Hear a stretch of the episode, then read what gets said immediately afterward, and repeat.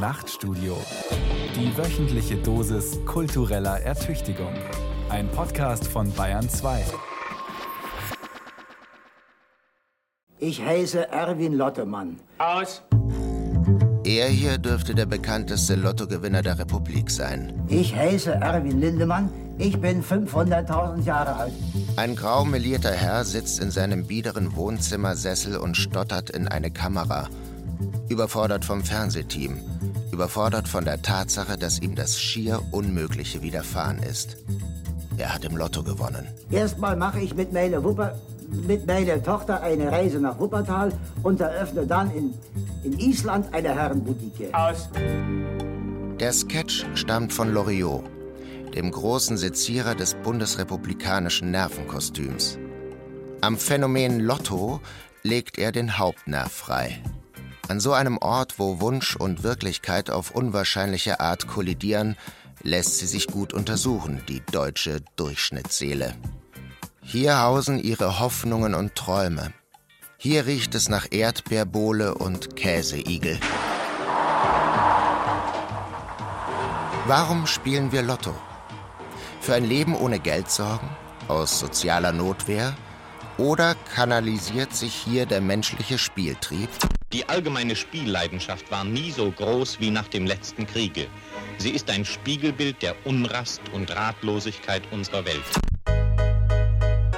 Ist der Jackpot randvoll, machen bis zu 30 Millionen Deutsche ihre Kreuze. Trotz einer Gewinnchance von 1 zu 140 Millionen. Ein fröhlicher Unfug, perfekt choreografiert im TV. Früher ein nationales Fernsehritual samt bauchiger Trommel und zierlicher Fee.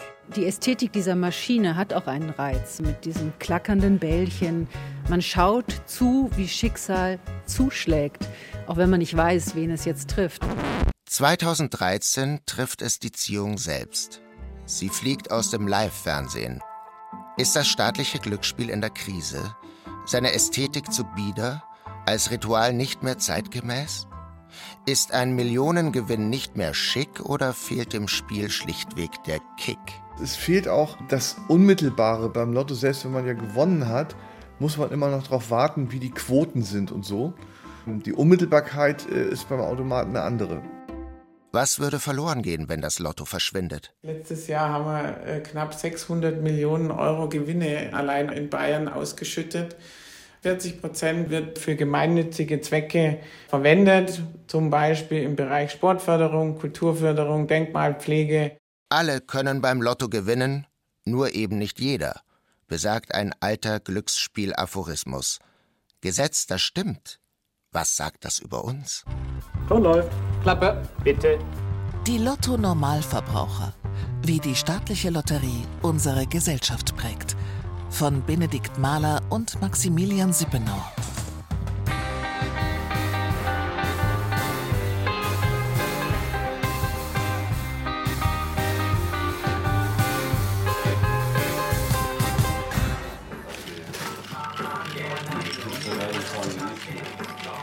Es flimmert hinterm Tresen, kurz vor 20 Uhr. Der Wirt der Münchner Bar hat gerade den Flachbildschirm über der Registerkasse angeschaltet.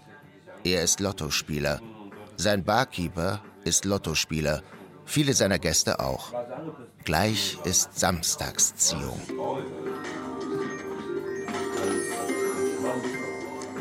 Guten Abend, ganz herzlich willkommen jetzt zu den aktuellen Gewinnzahlen. Die Lottofee im Fernsehen trägt schwarz. Dunkle Jeans, dunkler Pulli, engelsweiße Rüschen um Kragen und Ärmel. Ihr Name Franziska Reichenbacher. Wie sie in ihrem beinahe nonnenhaften Kostüm vor dem gelben Touchscreen moderiert, erinnert sie an eine frühchristliche Ikone auf goldenem Grund. Bevor sie zu den Zahlen kommt, gibt sie kurz Einblick in den Katechismus hiesiger Glücksvorstellungen.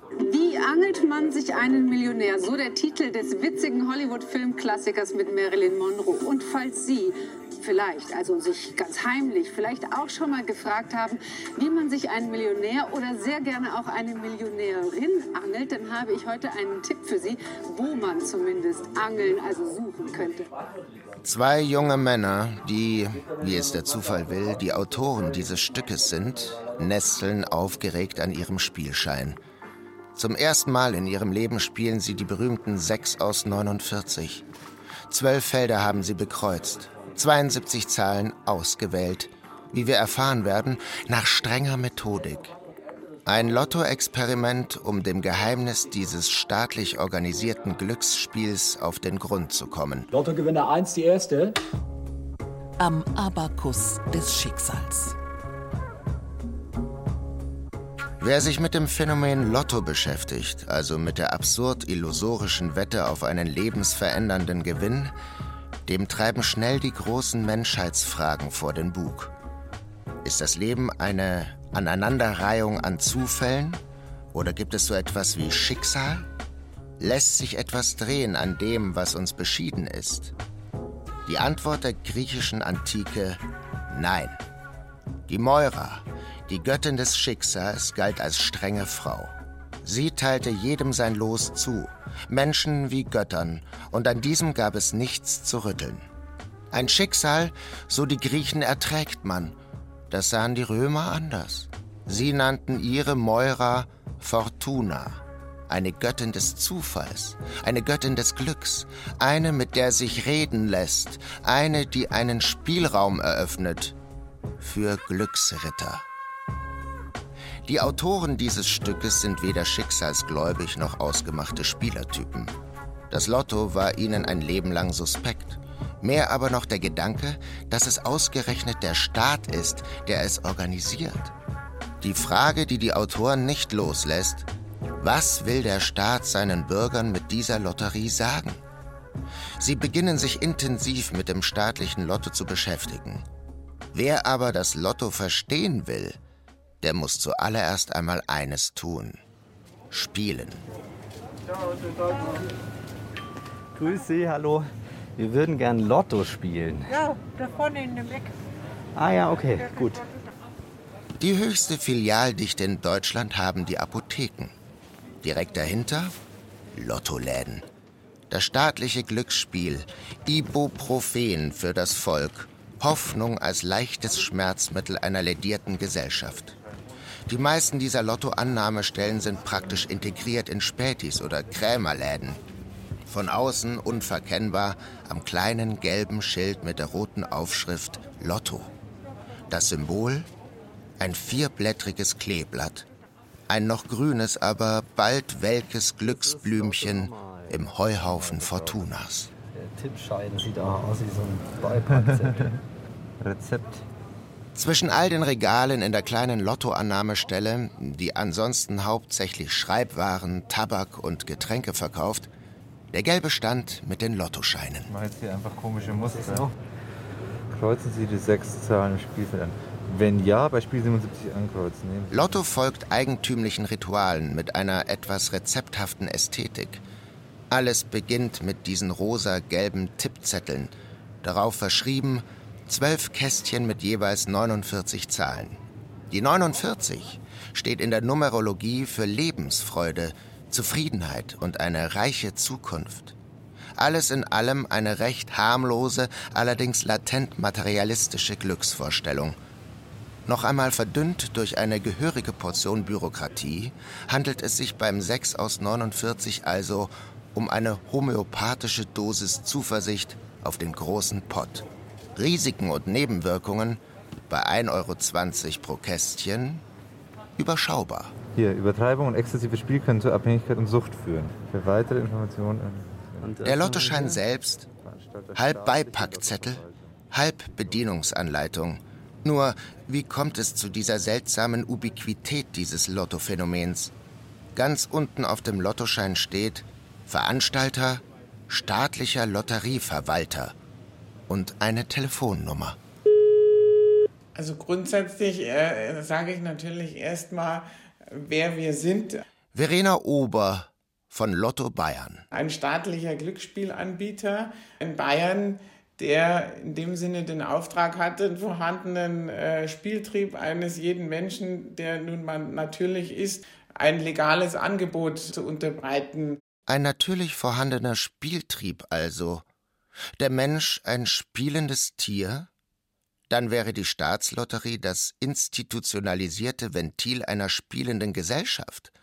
Gesetzt dem Fall, dass dem so wäre, warum sollte sich ein Homo ludens ausgerechnet ein Spiel suchen, bei dem die Chancen zu gewinnen so gering sind? Der Mensch ist nun mal so gestrickt, weil er die Verluste in den Hintergrund drängt und glaubt, er könne nur gewinnen. Meinte Lothar Lammers, Miterfinder der Formel 6 aus 49 in den 50ern. Er entwickelte ein Spiel, das auf der Lust an Selbsttäuschung basiert. Denn stochastisch ist Lotto eine Katastrophe. Zur Erinnerung, die Chance auf sechs richtige 1 zu 14 Millionen.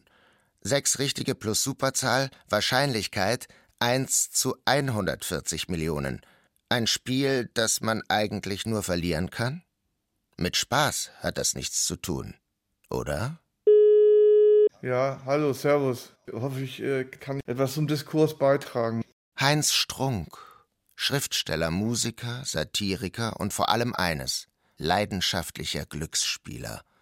Einer, der darüber unverblümt spricht. Ich habe immer mal so temporäre Phasen, wo ich äh, mal ein paar Wochen oder Monate mal so Lotto spiele und ich habe aber auch noch nie was gewonnen, außer so Quatschbeträge, 12, 12 Euro oder sowas. Das hat mich nie so gereizt. Eine jener seltsamen anthropologischen Dichotomien, die das Lotto zeigt. Die meisten Lottospieler würden sich nie an einen einarmigen Banditen in einem Spielcasino setzen. Das ist doch Geldverschwendung.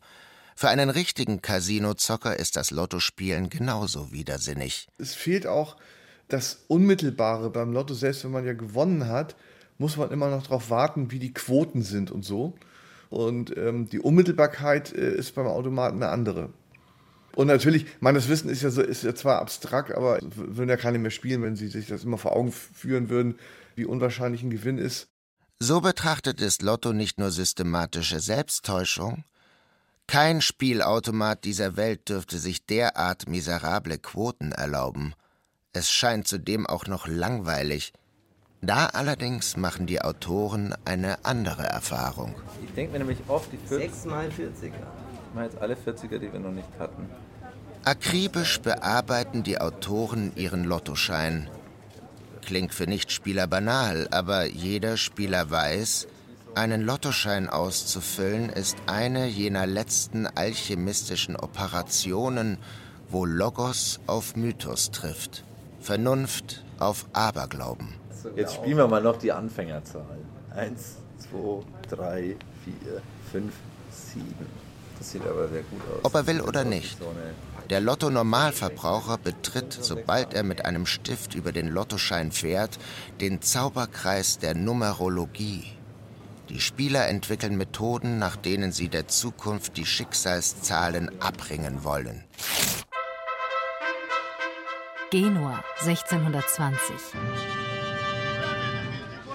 Wie jedes Jahr steht die Wahl der Senatoren durch Losentscheid an. Die Namen aller wahlfähigen Kandidaten werden auf 90 Lose geschrieben. Fünf sollen gezogen werden. Zum Zeitvertreib schließen die Bürger Wetten auf die Kandidaten ab. Wer gewonnen hat, weiß heute keiner mehr. Nur so viel. Es war der Anfang der Erfolgsgeschichte des Lotto di Genova, also 5 aus 90. Trotz seiner Gewinnchance von 1 zu 1,6 Millionen wird das Spiel so populär, dass der Vatikan interveniert. Glücksspiel wird zur Sünde erklärt. Das Verbot hält aber gerade mal ein Pontifikat. 1731, also einen Papst später, hat Clemens XII. eine bessere Idee.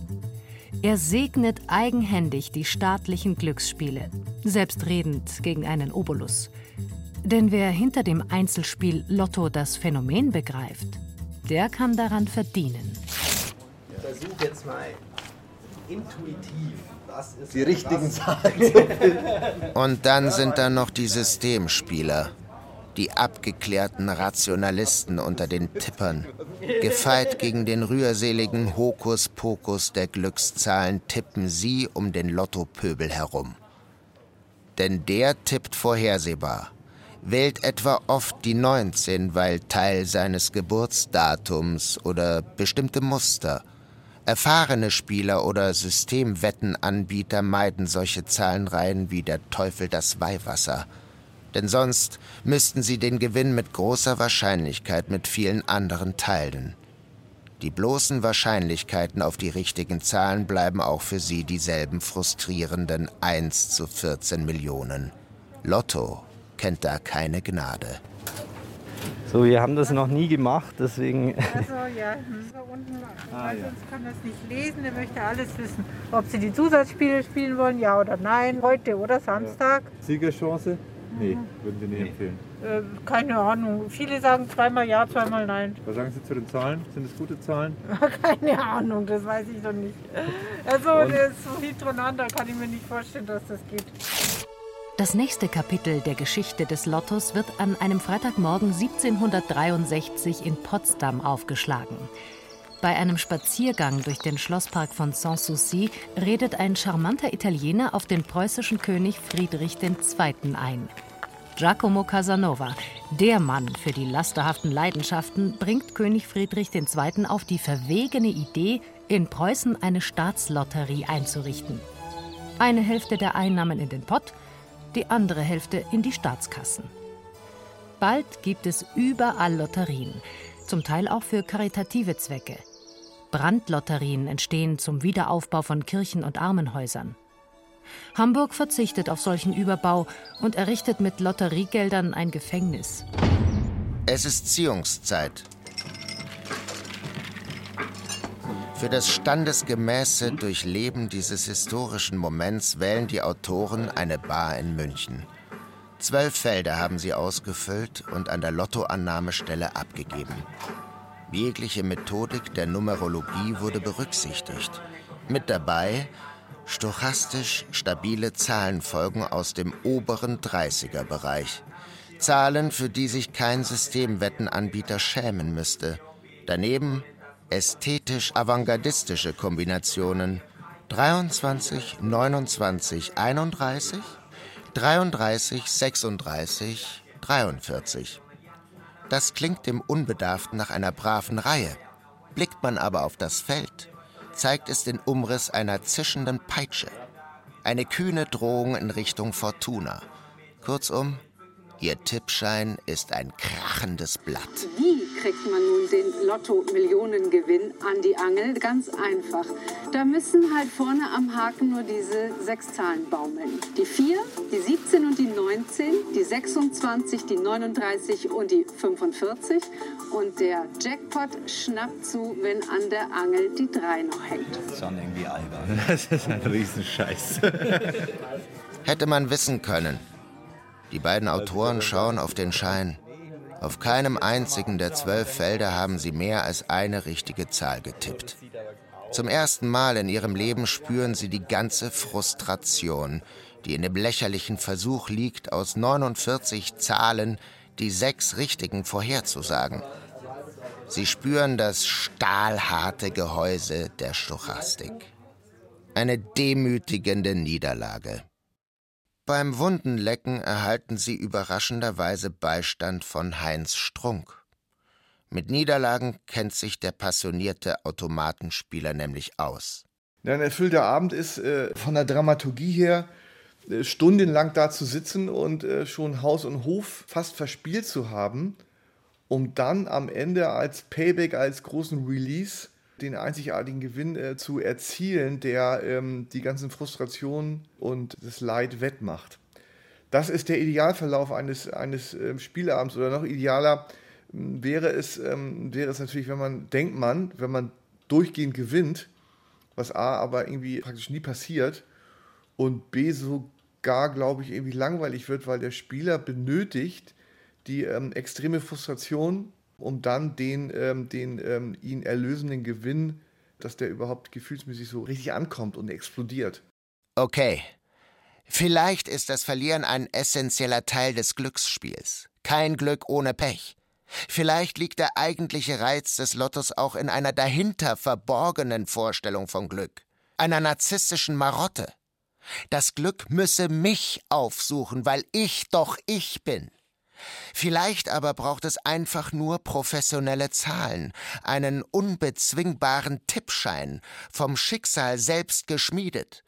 Die Autoren wissen, der wird nicht leicht zu bekommen sein, und wenn, dann nur an einem Ort. Wiesbaden. Lottogewinner 1, die zweite. Rendezvous mit der Glücksfee. Das Glücksspiel in Deutschland hat eine eigene Topographie geformt, gezeichnet von schillernden Orten wie etwa Baden-Baden. An den opulenten Roulette-Tischen des kurstädtischen Casinos spielt sich seit Dostojewski die höhere Gesellschaft um Millionen und gelegentlich auch um den Verstand. Aber auch das staatliche Glücksspiel prägt einen Landstrich ein sagenumwobenes Terrain zwischen Rhein und Main. Manche nennen es das Mesopotamien des Glücksspiels, andere einfach nur Hessen. Aus dem Studio 4 des Hessischen Rundfunks überträgt nun das erste deutsche Fernsehen die öffentliche Ziehung der Gewinnzahlen im deutschen Lottoblock für die 40. Ausspielung. Dass ausgerechnet das Lotto zum beliebtesten deutschen Glücksspiel wurde, liegt vor allem am Fernsehen genauer gesagt am Hessischen Rundfunk. In einer Zeit, da es nur drei Programme gab und die Röhrenfernseher noch flimmernde Lagerfeuer waren, in die allabendlich geglotzt wurde, gelingt dem staatlichen Glücksspiel 1965 ein Mediencoup. Die Ziehung 6 aus 49 kommt ins Abendprogramm.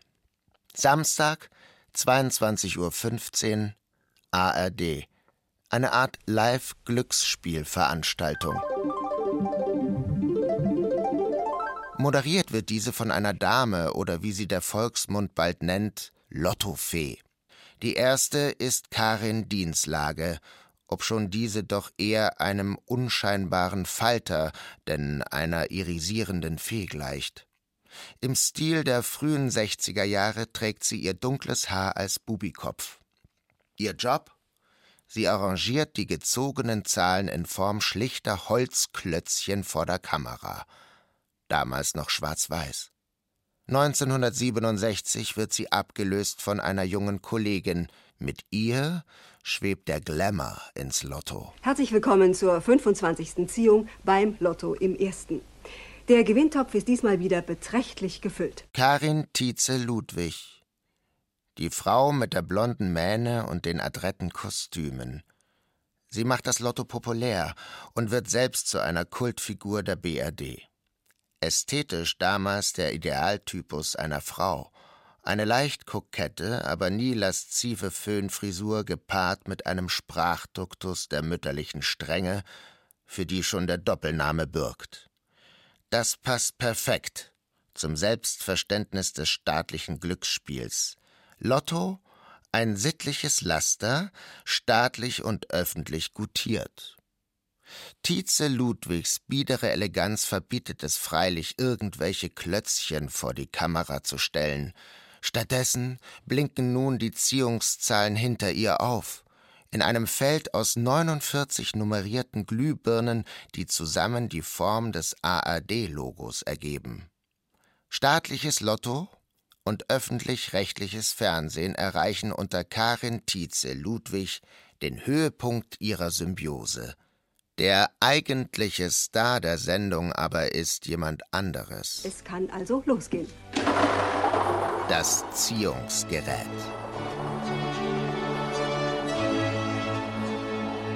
Die Lottotrommel ist eine Spezialanfertigung der Firma Brösch.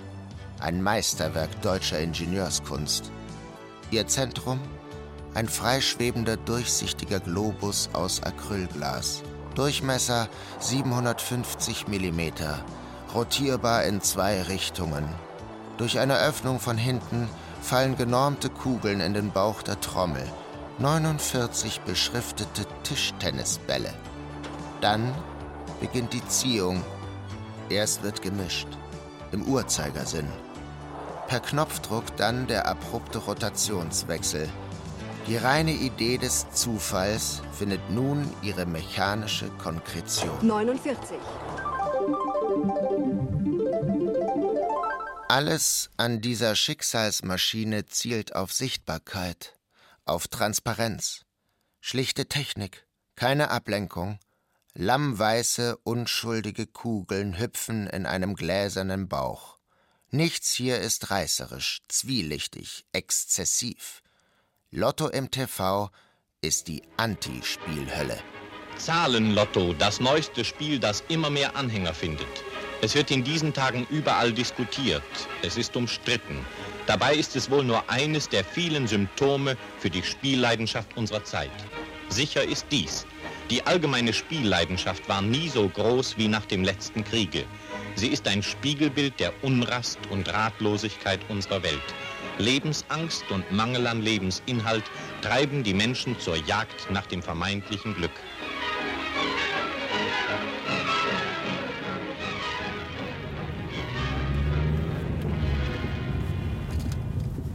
Sie haben das Ziel erreicht. Sechs dorische Säulen säumen das neoklassizistische Empfangsportal, das in den Tempel der Fortuna führt. Wiesbaden, Rosenstraße 5 bis 7. Hier steht die Zentrale von Lotto Hessen. Am Empfang wartet der Pressesprecher. Ich gebe dem Kollegen gerade Bescheid, Frau Reichenbacher ist noch nicht da. Ich rufe gerade den Experten quasi für die Ziehungsgeräte dazu, weil das die. Unter dem Vorwande eines Interviews sind die Autoren hier mit der amtierenden Glücksfee verabredet, Franziska Reichenbacher. Das eigentliche Ziel der Autoren ist ein anderes. Sie wollen dem Schicksal ein Schnippchen schlagen, indem sie sich eigens von der Lottofee an der ausrangierten Schicksalsmaschine professionelle Zahlen ziehen lassen. Vorläufig behalten sie diesen Plan allerdings für sich. Während sie warten, entdecken sie in einer Vitrine am Empfang die alten Holzklötzchen von Lottofee Dienslage. In einem anderen Fach steht ein silbernes Köfferchen mit den 49 Kugeln aus der ganz großen Zeit. Seinen buchstäblichen Höhepunkt erreicht das Lotto im Jahr 2005, den 53. Stock des Main Towers, fast 200 Meter über der Erde. Hier werden live im TV die sechs Richtigen gezogen. Für Vaterstaat gibt es kaum einen geeigneteren Ort als die luftigen Höhen der Börsenmetropole, um seine Millionen zu verteilen. Das Lotto ist die Aktie des kleinen Fisches, hier in den Gewässern der Finanzhaie. Moderiert wird die Sendung inzwischen von Franziska Reichenbacher. Sie ist keine Epigonin von Tietze Ludwig, sondern repräsentiert einen neuen Typus Frau. Reichenbacher ist studierte Journalistin mit Moderationserfahrung. Der neue Look nimmt der Sendung ihren etwas biederen Beigeschmack. So erhält spätestens nach dem Umzug in den Main Tower das sittliche Laster Lotto eine Betonung der materiellen Aspekte. Es ist nicht mehr der Traum von einem sorglosen Leben, den Lotto verkauft, sondern der Traum von einem Leben als Millionär. Aus einem Versprechen der sozialen Marktwirtschaft wird die große Wette des Neoliberalismus. Und so wie dieser während der Finanzkrise 2008 implodiert, kommt es auch im Lotto 2013 zum großen Beben. Haben Sie die Kälte jetzt mitgebracht? Wo gehen wir jetzt hin? Wir gehen jetzt erstmal in äh, unser Ziehungs Ziehungsraum, wo wir Spiel 77 stehen haben. Ein älterer Herr führt die Autoren spontan durch die Lottozentrale. Der unscheinbare Mann mit dem dicken Schlüsselbund ist bei Lotto Hessen eine Institution. Mein Name ist Hardy Islands. Ich bin seit äh, ewigen drei Tagen, seit 87 hier bei Lotto Hessen und bin äh, zurzeit Geschäftspreisleiter IT und äh, Prokurist und Ziehungsleiter. Und von Beruf bin ich Geophysiker. Herr Islands trägt einen charmanten grauen Schnauzer zu einer Glatze. Kluge Augen funkeln durch seine Brille, Augen, die jeden kleinsten Fehler sofort zu detektieren gewohnt sind. Jahrzehntelang war Islands Ziehungsleiter bei den Live-Ziehungen im TV, auch im Main Tower. Läuft etwas nicht glatt, dann ist der Ziehungsleiter gefragt. Naja, äh, man hat ja auch eine Nottaste, um direkt einzugreifen ne, bei einer Erziehung, wenn irgendwas schiefgehen sollte.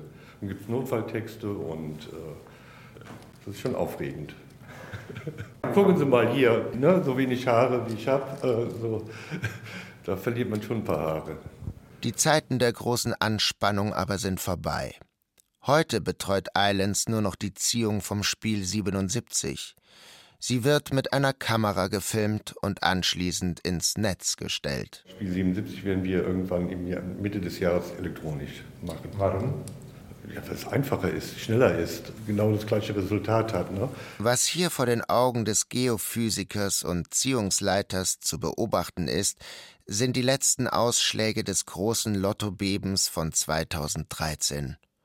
Man entscheidet damals, die Live-Ziehung aus dem TV wegzurationalisieren. Die Sendung soll kompakter werden, nur noch die Ergebnisse werden verlesen. Die Ziehung selbst, so der Gedanke der Entscheider, sei zu umständlich, unnötig. Dann führt Herr Eilens in die Katakomben von Lotto Hessen. Hinein in einen gedungenen Raum. Auf dem grauen Teppichboden steht allerlei Gerät. Das sind jetzt die heiligen Maschinen. Hier steht der Prototyp der Spiel 77 Maschine. Damals noch nicht silbern, sondern Weidmanns grün, gefüllt mit bunten Kugeln. Daneben eine ausrangierte Version des Super 6 Ziehungsgerätes. Dazwischen prunkt auffällig ein pompös vergoldeter Jubiläumsapparat einer Silvesterziehung. Das ist äh, von den bayerischen Kollegen eine Ziehungsmaschine äh, für die Glücksspirale. Die sollte verschrottet werden. Da haben wir hier von Lotto Hessen gesagt, wir nehmen alle Maschinen, weil das ist ein super Gerät. Ne? Äh, man immer mal brauchen. Ja, man kann man es immer mal brauchen. In einer anderen Ecke findet sich auch schon das erste digitale Auslaufmodell, ein elektronisches Keno-Gerät. Über all den Maschinen liegt die graue Patina der Zeit in Form einer dünnen Schicht aus Kellerstaub. Die Autoren halten darunter nach einer ganz bestimmten Ausschau. Das ist auch die Originalmaschine, die eingesetzt wurde in, in Frankfurt gewesen. Am Main Tower. Am Main Tower. Am Main Tower, ja, ja, klar.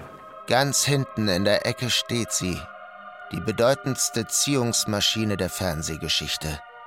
Eine Reliquie Fortunas, vergessen in einer düsteren Kellergruft in Wiesbaden.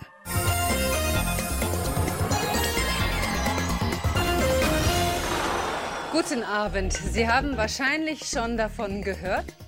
Es gibt einige Veränderungen und ab dem nächsten Samstag eine neue Lotto-Sendung kurz vor der Tagesschau. Und dazu gleich mehr. Franziska Reichenbacher. Im Jahr 2013 moderiert sie die letzte Live-Ziehung im TV.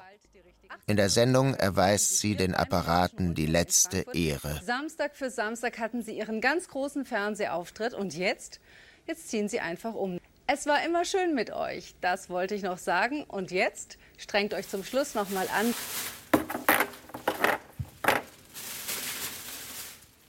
Während Islands die 49 Kugeln aus der Tüte kramt und sorgfältig auf die Schüttvorrichtung der alten Schicksalsmaschine legt, geht hinter ihm die Tür zum Kellerzimmer auf. Hallo, Hallo. ich bin die Franziska Reichenbacher. Wer ist wer? Nach kurzer Begrüßung fällt Frau Reichenbachers Blick sofort auf ihr altes Ziehungsgerät.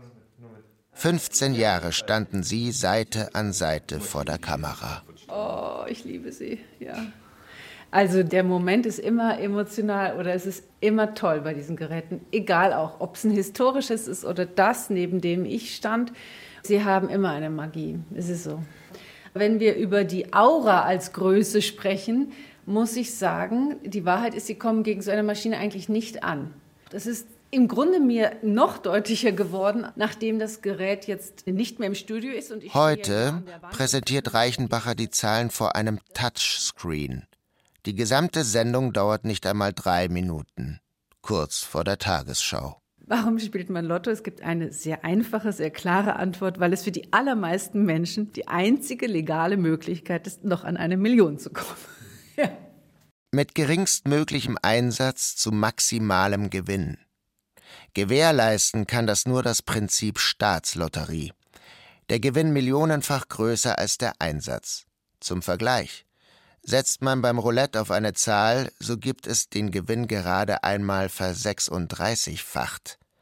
Bei den meisten Glücksspielen ist der wichtigste Faktor der Einsatz. Wer viel setzt, kann viel gewinnen. Lotto dagegen funktioniert eher wie eine Versicherung. Entscheidend ist die Menge der Teilnehmer. Nur ein System, mit um die 30 Millionen Spielern kann es sich erlauben, dass theoretisch mit einem Einsatz von einem Euro und 20 Cent 100 Millionen Euro gewonnen werden können. Es gibt in unserer Welt nur wenig Orte, an denen wirklich alle gleich sind.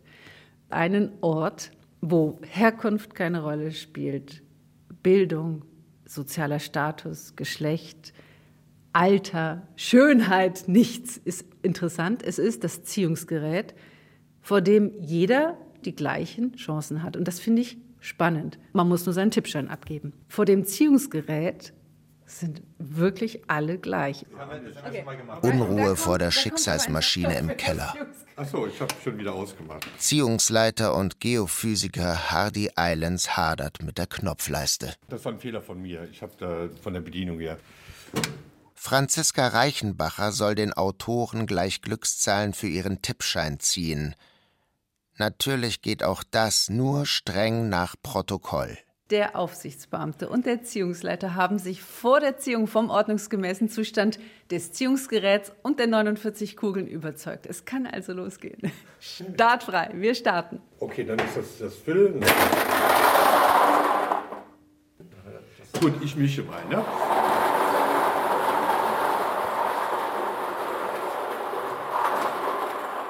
Die 39. Sie hören übrigens Rundfunkgeschichte. Erstmals werden Zahlen gezogen ohne die obligatorische Musikuntermalung. Sieben.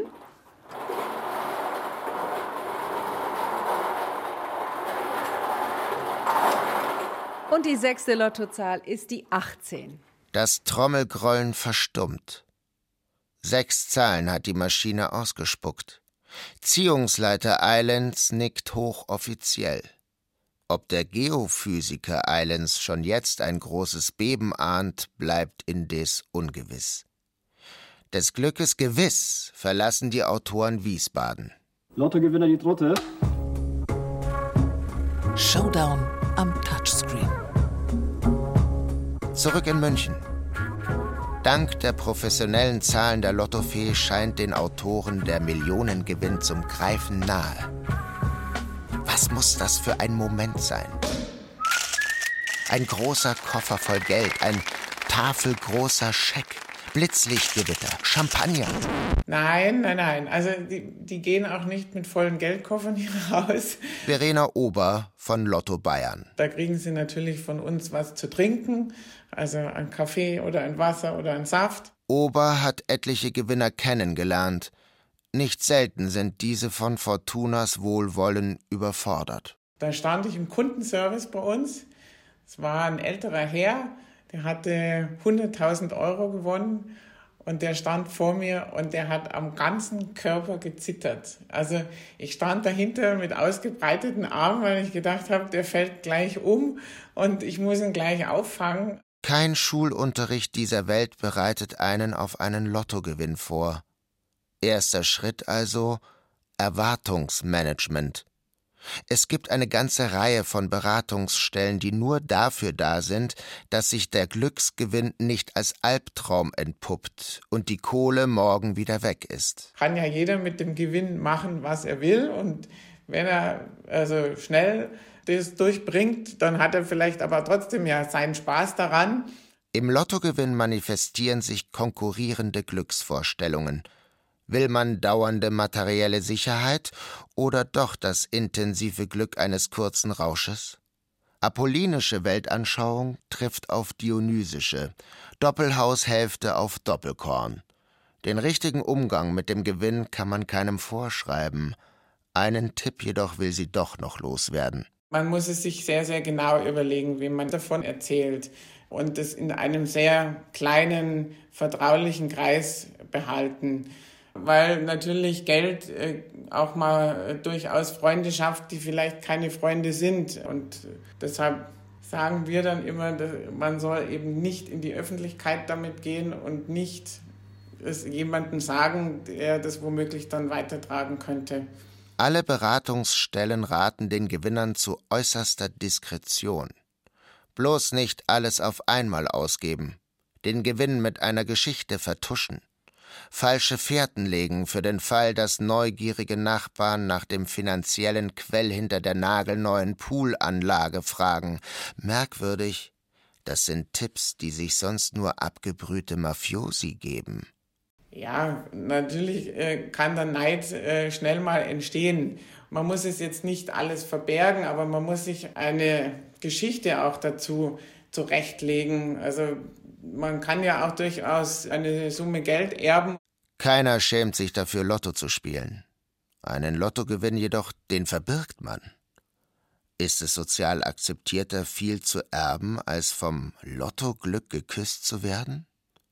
Ein Lottogewinn, so wirkt es, hat etwas Unanständiges.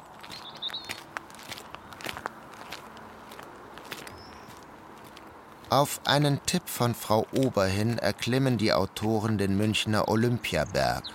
Denn natürlich sei der eigentliche Zweck des staatlichen Lottos nicht allein, wenigen Auserwählten einen Millionengewinn zu ermöglichen, sondern das Wohl der Allgemeinheit. Vor den Autoren entfaltet sich das Panorama des Olympiageländes. Ein Anblick, den es ohne das Lotto nie gegeben hätte. Genauer gesagt, ohne die Glücksspirale. Das kann ich mir beim besten Willen nicht vorstellen. Dass ausgerechnet Sie von der Glücksspirale nichts wissen sollten. Mach dein Glück mit der Glücksspirale. Das Logo der Glücksspirale erinnert an einen kreiselnden Strahlenkranz. Der gehört ursprünglich zum Emblem der 20. Olympischen Spiele in München. November 1969. München. Die Landeshauptstadt hat gerade den Zuschlag für die Olympischen Spiele erhalten. Viel Zeit bleibt nicht, um die Stadt auf das Mega-Event vorzubereiten. Es fehlt an allem: Sportstätten, Infrastruktur. Am dringlichsten aber fehlt es an Geld. Die vorgesehenen Mittel reichen nicht annähernd.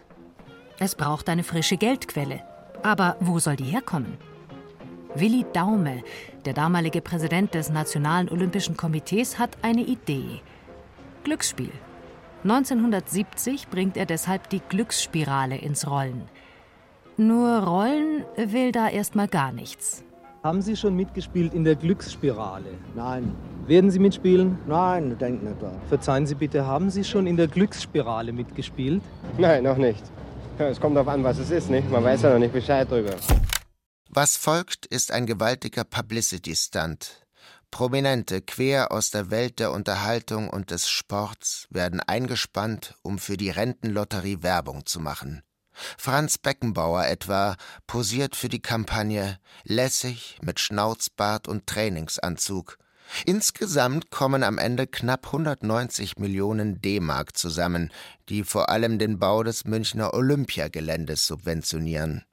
Doch das Modell Glücksspirale endet nicht mit München 72. Zwei Jahre später finanziert es die heimische Fußballweltmeisterschaft mit.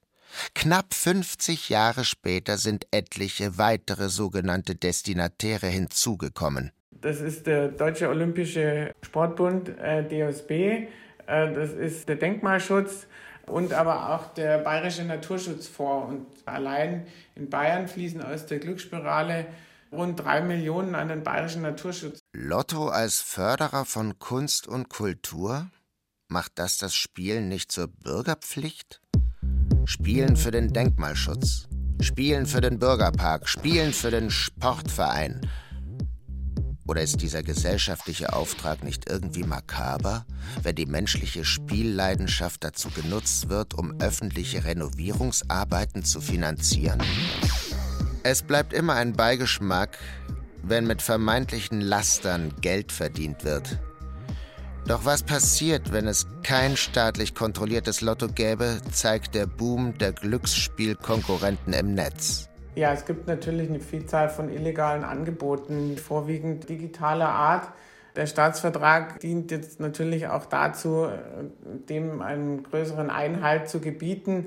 Gleichwohl gibt es aus Steueroasen immer wieder Anbieter, die digitaler Art tätig sind, also die teilweise auch unsere Angebote eins zu eins abkupfern und ein eigenes Angebot ins Netz stellen, indem sie Wetten auf unsere Ergebnisse der Ziehungen anbieten, und was der Kunde aber als solches nicht erkennt. Also der meint, er spielt äh, bei Lotto und erkennt das nicht. Mit dem Internet drängt vermehrt zwielichtige Konkurrenz auf den Glücksspielmarkt. 2022 reagiert Lotto auf die Situation. Dank einer Änderung im Glücksspielstaatsvertrag kann man jetzt im Internet Scheine ausfüllen. Das freilich ist nichts für Menschen, die beim Ausfüllen immer noch an das Klackern der Kugeln in der Glückstrommel denken. Ich muss noch mal Lotto spielen. Jawohl. Der Gang zum kleinen gelben Lotto-Einbaumodul ist inzwischen Routine. Die Autoren entdecken in ihrem Dasein als Lottospieler eine gewisse Verwegenheit, ein inneres Aufbegehren gegen das Gesetz der großen Zahlen – Behende kreuzt einer der beiden die von der Lottofee soufflierten Ziffern auf den Tippschein. Dabei nutzt er einen dieser Kugelschreiber, die gegen Diebstahl angekettet sind. Nichts bei Lotto deutet auf Verschwendung hin. Nichts. Außer der Jackpot. Ja, ist das eigentlich viel? 41 Millionen, ja. Für Lotto für heute, ja. Samstag. Nun hängt alles an der Laune Fortunas. Heute Abend wird sich zeigen, was die Zahlen der Glücksfee wert sind. Noch wenige Stunden bis zur Ziehung. Das Kribbeln wächst und mit ihm der unheimliche Gedanke, was tun, wenn man gewönne? Eine alberne Frage? Nö, finde ich gar nicht albern. Heinz Strunk, Glücksspieler aus Leidenschaft und trotzdem Lottoskeptiker. Auch weil er der ewig gleichen Erzählung vom Glück durch die Millionen nicht traut. Es war neulich einer von diesen unerträglichen Black Cyber Monday oder Friday oder sowas. Und da habe ich natürlich auch automatisch reflexhaft überlegt, was ich mir da so kaufen könnte. Und bin tatsächlich zu der Erkenntnis gelangt, dass ich alles habe, was ich, was ich brauche. So. Aristoteles nennt den Zustand vollkommener Zufriedenheit Eudaimonia, die schöne Seele. Der Philosoph beschreibt ihn als eine Seinsform, in der alle Bedürfnisse befriedigt sind. Der Trick aber ist, man erreicht diesen Zustand, indem man seine Bedürfnispalette verkleinert, nicht ausweitet. Glück ist eine Kunst der Mäßigung, nicht des Exzesses.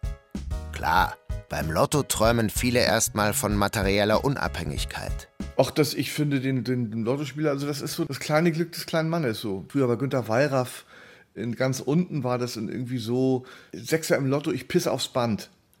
Das war so ein, so ein Fließbandarbeiter, der, der jetzt irgendwie aufsteht und sagt, ihr könnt mich alle mal und, und aufs Band gepisst hat und äh, mit seiner Million da jetzt endlich aus dieser gnadenlosen Mühle der Fließbandarbeit rausgekommen ist. Und so, das war für mich immer so das Symbol dafür. Also, dass die Vorstellung, dass so ein, jemand, der Zeit seines Lebens irgendwie da so rumkrepelt, mit einem Schlag alle seine, seine finanziellen Sorgen los wird. Am Ende ist das Glücksversprechen des Lottos immer ein ausschließlich materielles und damit eines, das dazu einlädt, seine Bedürfnisse zu erweitern. Der Gewinn konditioniert zu einem Glücksempfinden, das sich über ein immer mehr Wollen definiert, eine Hybris, die der Psychologie des Menschen widerspricht. Dass jeder Mensch einen persönlichen Glückssetpoint hat und der ist irgendwie erworben, angeboren, wie auch immer, gibt es jedenfalls. Und äh, im Falle eines großen Unglücks, beispielsweise einer Querschnittslähmung, sinkt er natürlich irgendwie ins, ins Bodenlose. Im Falle eines beispielsweise eines Lottogewinns steigt er natürlich temporär in lichte Höhen, um dann aber, und zwar ziemlich genau nach einem Jahr, äh, wieder sich da einzupendeln, wo er vorher auch war. Also der Glückssetpoint. Das Lottoglück ist ein ephemerer Zustand, Flüchtige Euphorie, wie bei einer Droge, gilt auch für einen Lottogewinn.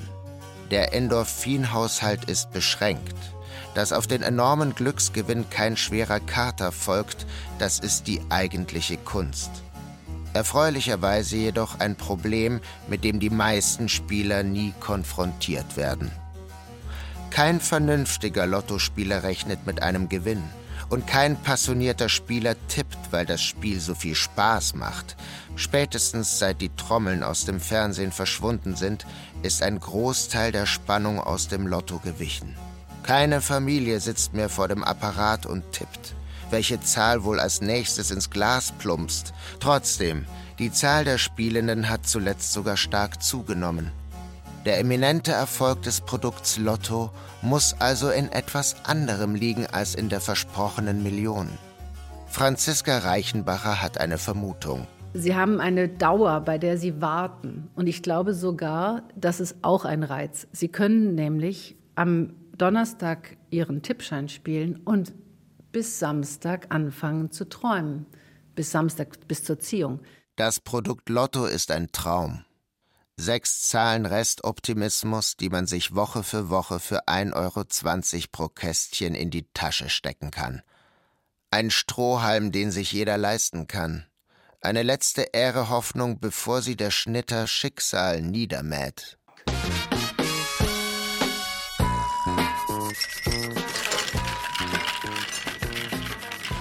Samstagabend, kurz vor 20 Uhr.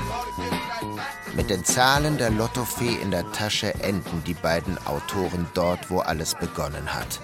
In jener Münchner Bar mit dem flimmernden Bildschirm über der Registerkasse.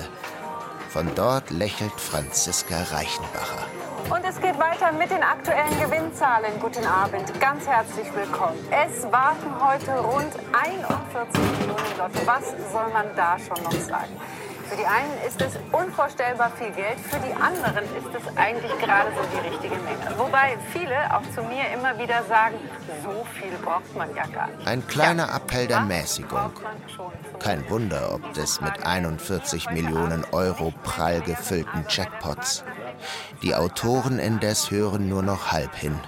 Aufgeregt klammern sie sich aneinander Homo Ludens an Homo Ludens. Zwei spielende Menschen kurz vor einem möglichen Wendepunkt in ihrem Leben. Es geht los mit sechs Richtigen, würde manches einfacher werden. Und die sechs Richtigen schauen wir uns jetzt auch an. Vielleicht sind es ihre.